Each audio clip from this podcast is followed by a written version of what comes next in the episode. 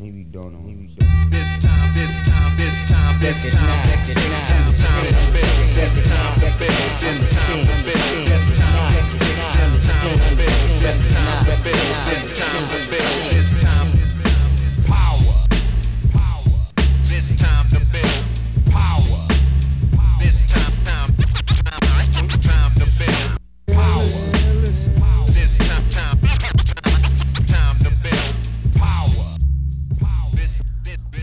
What's up, everybody? I'm your host, Chris Hampton, And this is Nate Drolet. and together we form Pointer and Middle, otherwise known as First Team. I thought these were the two dogs from where the red fern grows for a second. I mean, pointer, that sort of was a thing. I don't know where middle was going. sounds like a dog. yeah. All right, where is this from, from though? It's from hangboarding.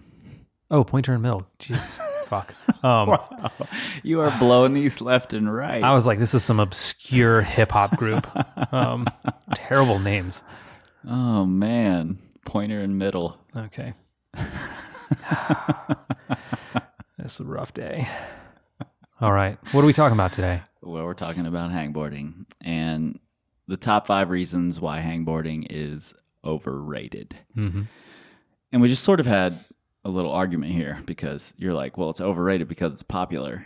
And I'm like, I know. That's why we're talking about it. I feel like it's still worth saying. it is. So we're saying it. It is. It's popular. It's trendy. It's it's the thing to do, especially one arm hangs right now. Yeah. We're gonna have a whole nother top fifteen reasons why you shouldn't be hanging on one arm, um, and maybe some top reasons why you should. Yeah. but but hangboarding is super popular, super trendy, and honestly, kind of has been and has been growing since maybe before, but I think it kind of reached its its new age of trendiness with the rock prodigy Yeah. and everybody was doing repeaters. Oh, and yeah. repeaters were the thing, and they were the only way to get better. And why are you guys even bouldering in here? This is a repeater room. It was, a repeater room. You know, that's that's how it felt at the gym. Mhm. Um, and I think lately, um, Lattice has been doing a bunch of good work Yeah. with getting people strong, and a lot of that is based on the hangboard, and it's just gotten really, really popular and really trendy. hmm And frankly, I don't like it. Yeah. And I mean, it goes without saying there's a reason it's been popular. Yeah. Um, For sure. hangboarding works. Um, finger strength's important. Like, Yeah. as much Yeah. as I like preaching that this is a skill sport and things like that, and that's very mental, shit, man, strong fingers go a long way in this game. They do. And, you know, you're probably listening to this on your pocket supercomputer, and you've probably already seen that at the same time as we released this episode, we released another, which is the antithesis of this episode the top five reasons why you should be hangboarding. Um, you know, so we, we use the tool, Oh, we yeah. like the tool, um, but it is a tool and it's not. It's not a cure-all for everything. Um, Panacea. Yes. So these are the top five reasons why hangboarding is overrated. hmm Our number five is it's just too damn easy to go past the minimum effective dose.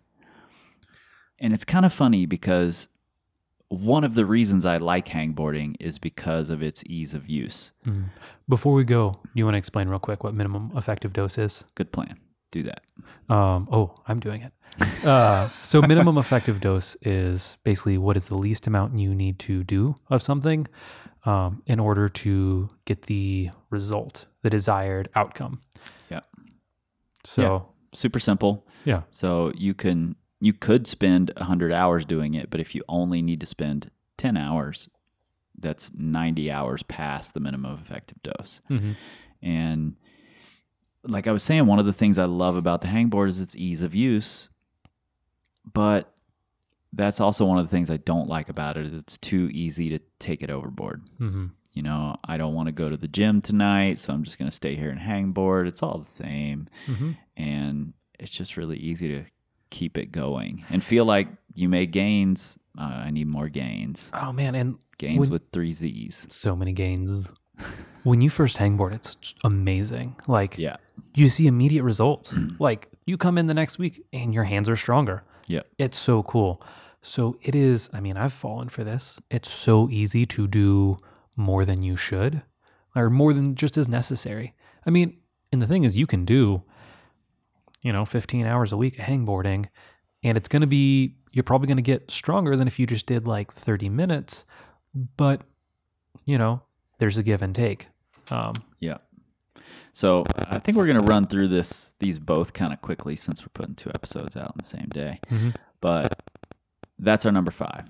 It's too easy to go past that minimum effective dose. Yeah. Uh, and one other thing, just to add to it, is that fingerboarding and, and honestly, a lot of strength training in general, it's should be viewed as supplemental strength. Right. So these are things that supplement your climbing, um, and where this is a good transition into one of our Well, later let me ones. let me ask this actually. Mhm. We're apparently going to spend a lot of time on these.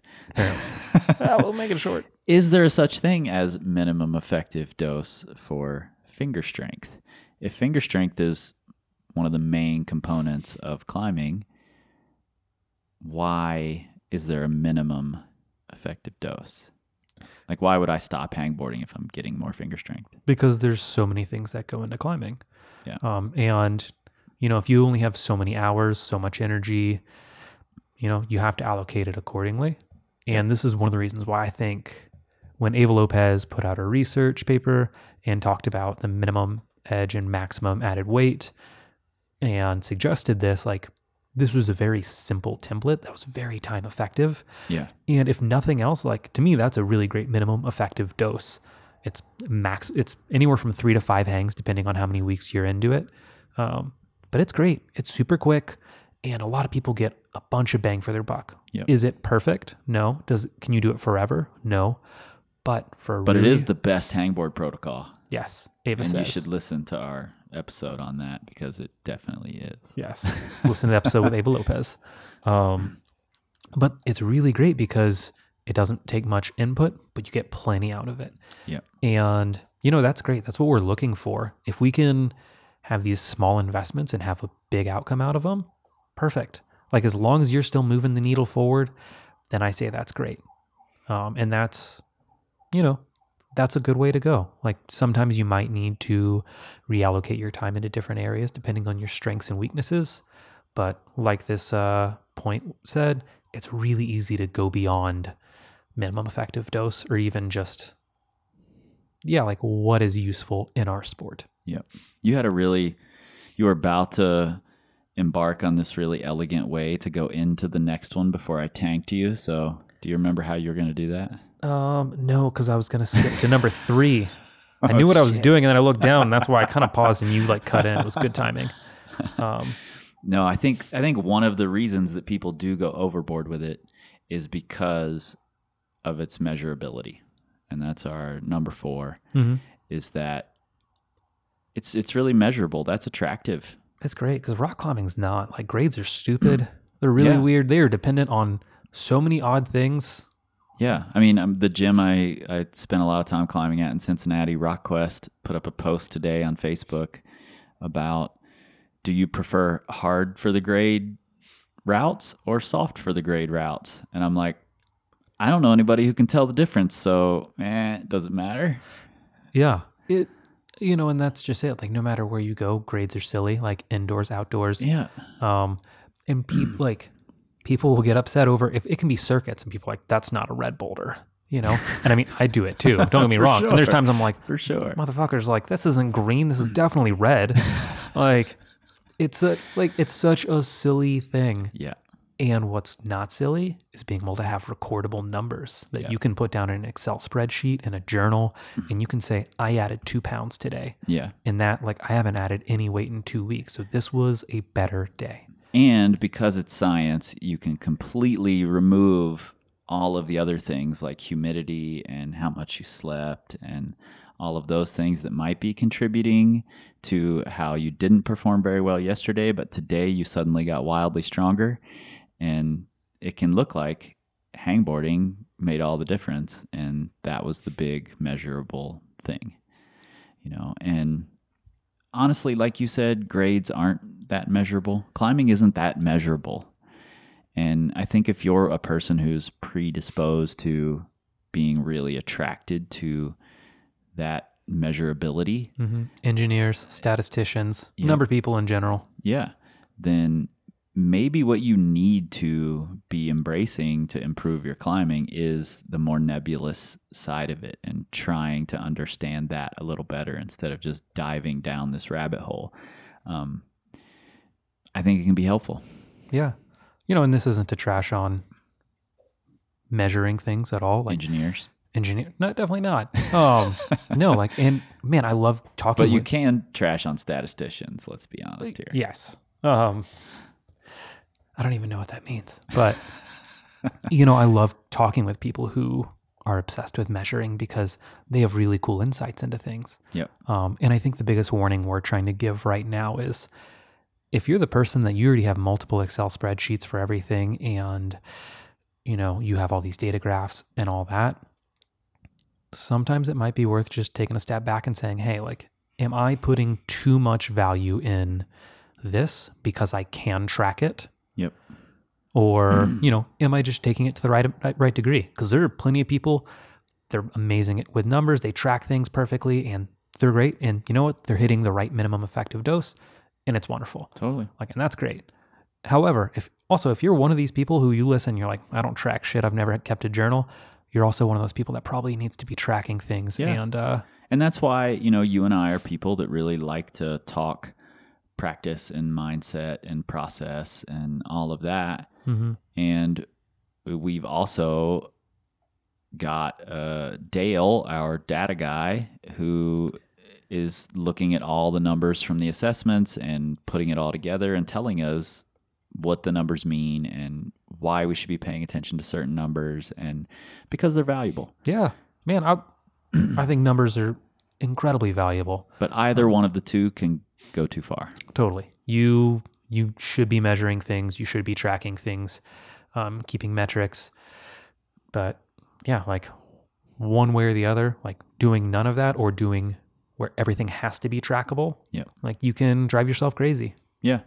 And since this episode is basically top five ways we can hate on hangboarding, um, for those people who really love the measurability of it, our number three reason, and this is exactly why you should embrace the more nebulous side of of climbing, is that climbing is a skill sport. Mm-hmm. Whether you like it or not, no amount of finger strength is going to get get you up a route, get you up every route if you don't know how to climb. You know, I mean, Dave Graham is one of the best technical climbers we've ever known. He Mhm. also has incredible finger strength. So Amazing combo. it's not a bad thing to have Yeah. you know but i know lots of people who have incredible finger strength who can't climb for shit hmm and it shows they're not climbing at dave graham's level Yeah. Great climbers have great finger strength, Yeah. but having great finger strength doesn't make you a great climber. right Um, and frankly having great skills also doesn't make you a great climber no. you know you need you need both things Yeah. but needing both means that one can't go too far Totally. Um, and actually, there's something kind of cool. So, Will Anglin recently put out a blog post called Hangboarding Away. And great, kind of talked on his philosophy on hangboarding and training and a lot of different things. And he posted it to Reddit, and there were a bunch of back and forth, um, some really cool dialogue. And one thing that he talked about was he, before his trip to Switzerland in uh, early went or early 2019, had really dove into getting strong. Like he pushed his numbers really hard, hangboarding, campusing, things like that. And I remember talking with him before he went. And he was just like, "Dude, I feel so strong. Oh, yeah. Like i I'm got smashing." texts from him about it yeah Yeah. And he went to Switzerland and I didn't hear much about it. And then it wasn't until actually reading this blog that, uh, or not the blog, but him on Reddit, he was just like, yeah, like I put my head down and I really like chased those numbers. And when I went for the first time in my life, I was just owning holds but I wasn't finding the positions. Like Yeah. I was trying to cl- like overpower everything because I had, you know, pulled back my climbing a little bit to really ramp these numbers up. And his strength had gone up so quickly that he didn't know how to apply it well. Yeah. Steve Maisch said the same exact thing in one of the podcast episodes with him Yeah. that Lattice had told him his finger strength was shit and he made his finger strength much, much better. Mhm. And he went on a trip and just couldn't move between the holds. He Yeah. said he could hold everything, couldn't move between them. Yeah. So kind of chasing one thing so far that, um, you know, you leave the other things behind. So taking Yeah. any, you know, it's like anything. We don't want to take things to an extreme. Um, Yeah, and I don't think you know. I've I've heard people say that if you get too strong, your technique falls apart or something. You know, and that's utter nonsense. That's totally not true.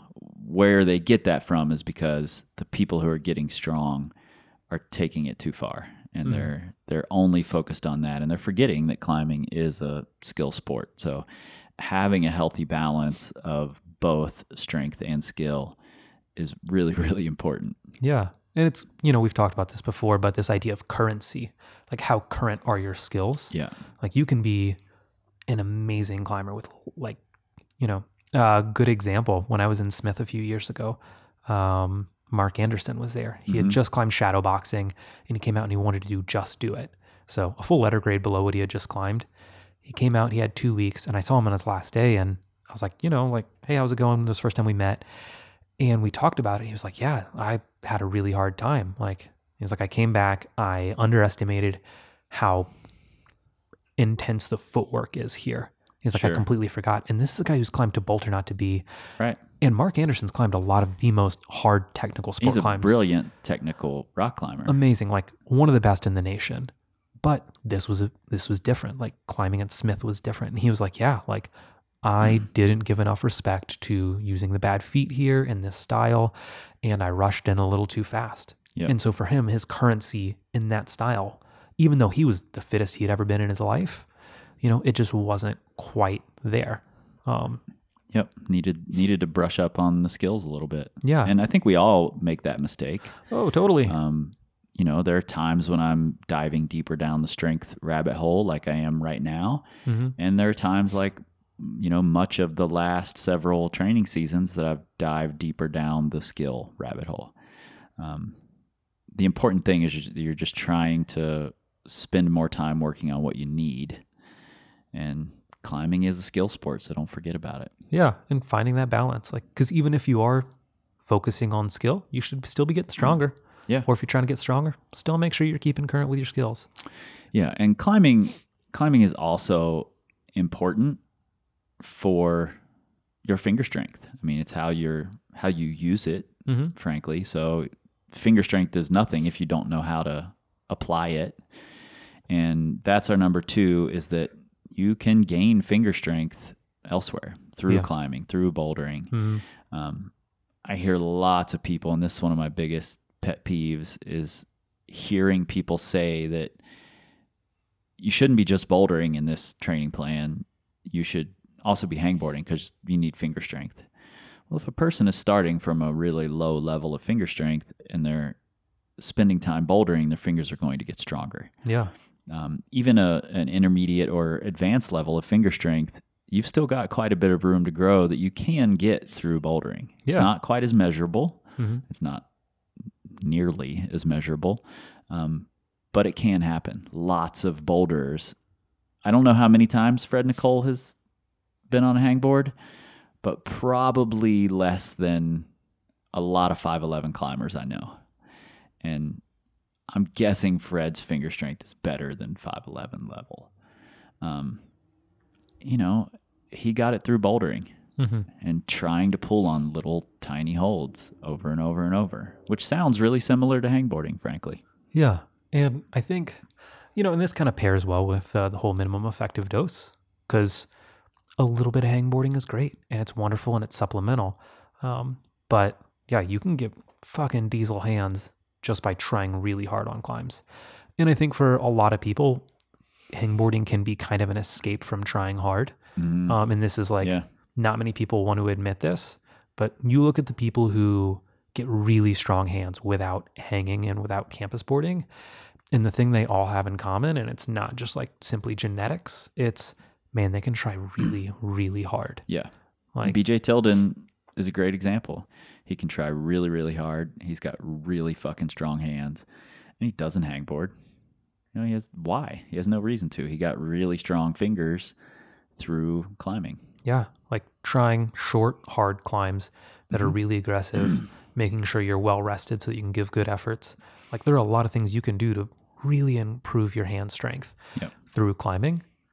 And that's something that I, yeah, I think gets missed out on a lot. Yeah, and frankly, you know, if you're someone like a, a Red River climber who you aren't gaining tons of finger strength, once you're at the 512, 513 level, you're not going to gain a lot of finger strength climbing at the red. Um, and honestly, I would, instead of just putting you straight onto a hangboard, if you have the time and energy to put toward it, I would rather see you bouldering and learning to do more powerful moves, grab and use smaller holds, do big pulls between smaller holds instead of just learning to hang on bad holds. Yeah.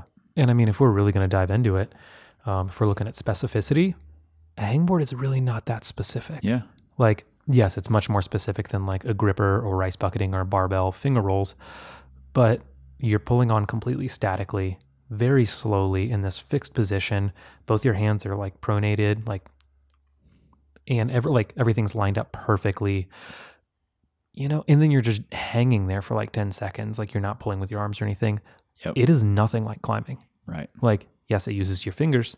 It it kind of stops there. hmm Um, and this is one thing that I do like about one arm one arm hangs or a couple other things because you're starting to get a little more specific.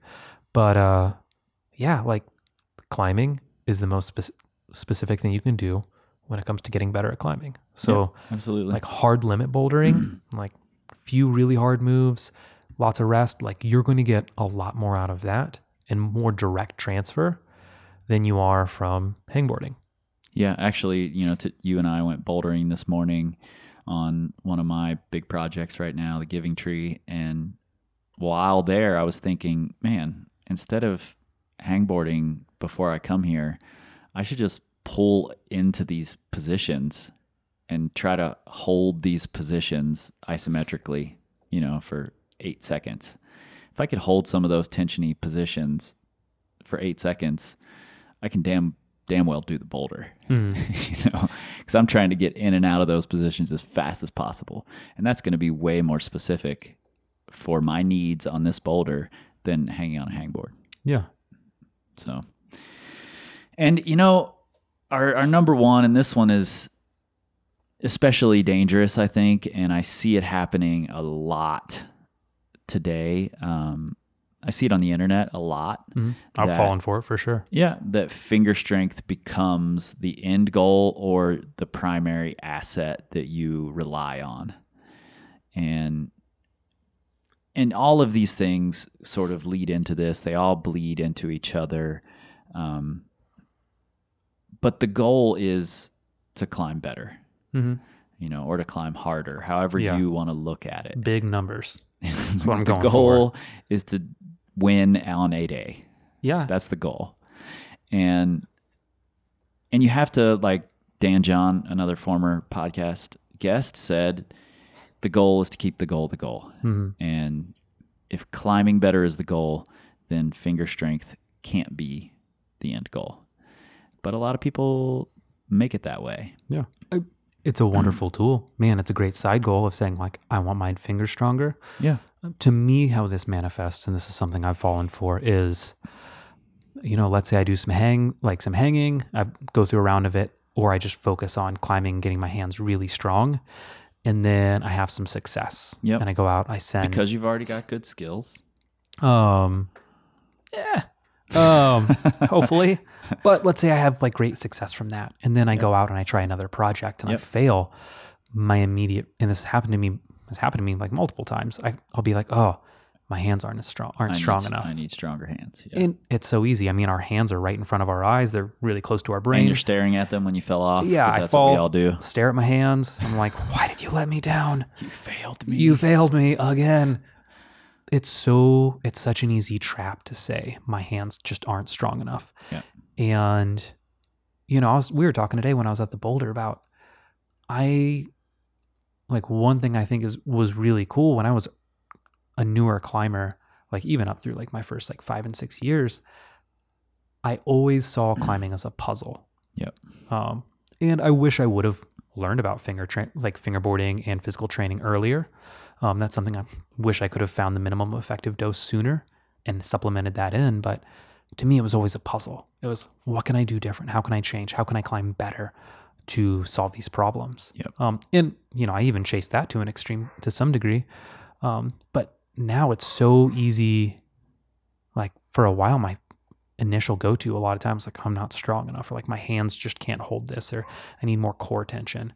Yep. And you know, I kind of lost sight of how do I do this better? Like how what are the positions I need to be in? Like how Mhm. can I change my breathing, my pace, my tension, my speed, all these different things um you know yeah, go into it. you know, a lot of that's because of the measurability of it. yeah.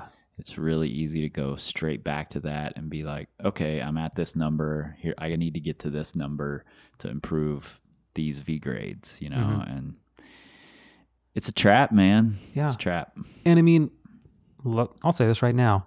If I took the holds off of any of my projects all across the world and replace them all with jugs, I'd send all of them. Yeah. Which I could easily then say, well, that means if I have stronger fingers, I'll send everything in the world. But there's an upper limit, and we can only develop fingers so fast. Yep. And, you know, we should be. Like, we Mhm. should definitely be continuing to build this strength. But it's so easy to make that like, I get better because my hands get stronger. It's so easy to get in that mindset, and it's dangerous. Yeah. I mean, there's lots of lots of coaches, lots of trainers, lots of people saying you should always be hangboarding. You Mhm. should always be a part of what you're doing. And honestly, I just don't believe that. You know, if if I'm if I'm in a phase where my finger strength is more than adequate for my goals and I'm spending time on hard boulders that are stressing my fingers, not allowing the you know that my finger strength to regress the way that that people think of when they gasp and oh my god you're not hangboarding right now? You know your finger strength is dying as we speak. That's not happening if you're still pulling on bad holds and pulling hard on them. Mhm. so i just don't believe that that's a thing you know? So i don't allow finger strength or hangboarding to become my end goal or my it's never been my primary asset so i Hmm. don't i don't run that risk but i know lots of people who do Yeah. No, and it's, I mean, like I said, it's an easy trap. I've, because I spent a full year chasing finger strength. And in a way, it was really cool. I got, got really strong with it, but man, I lost a lot of skills along the way. Mhm. Um, and it definitely left, like, it shifted my mindset for a few years of, it was always like, oh, like, well, what if I just like keep chasing finger strength? Yep. Um, so yeah, that's, trap uh you want to run through them real quick Um, yeah. So number five was overdoing the minimum effective dose. Number four was uh, measurability is intoxicating.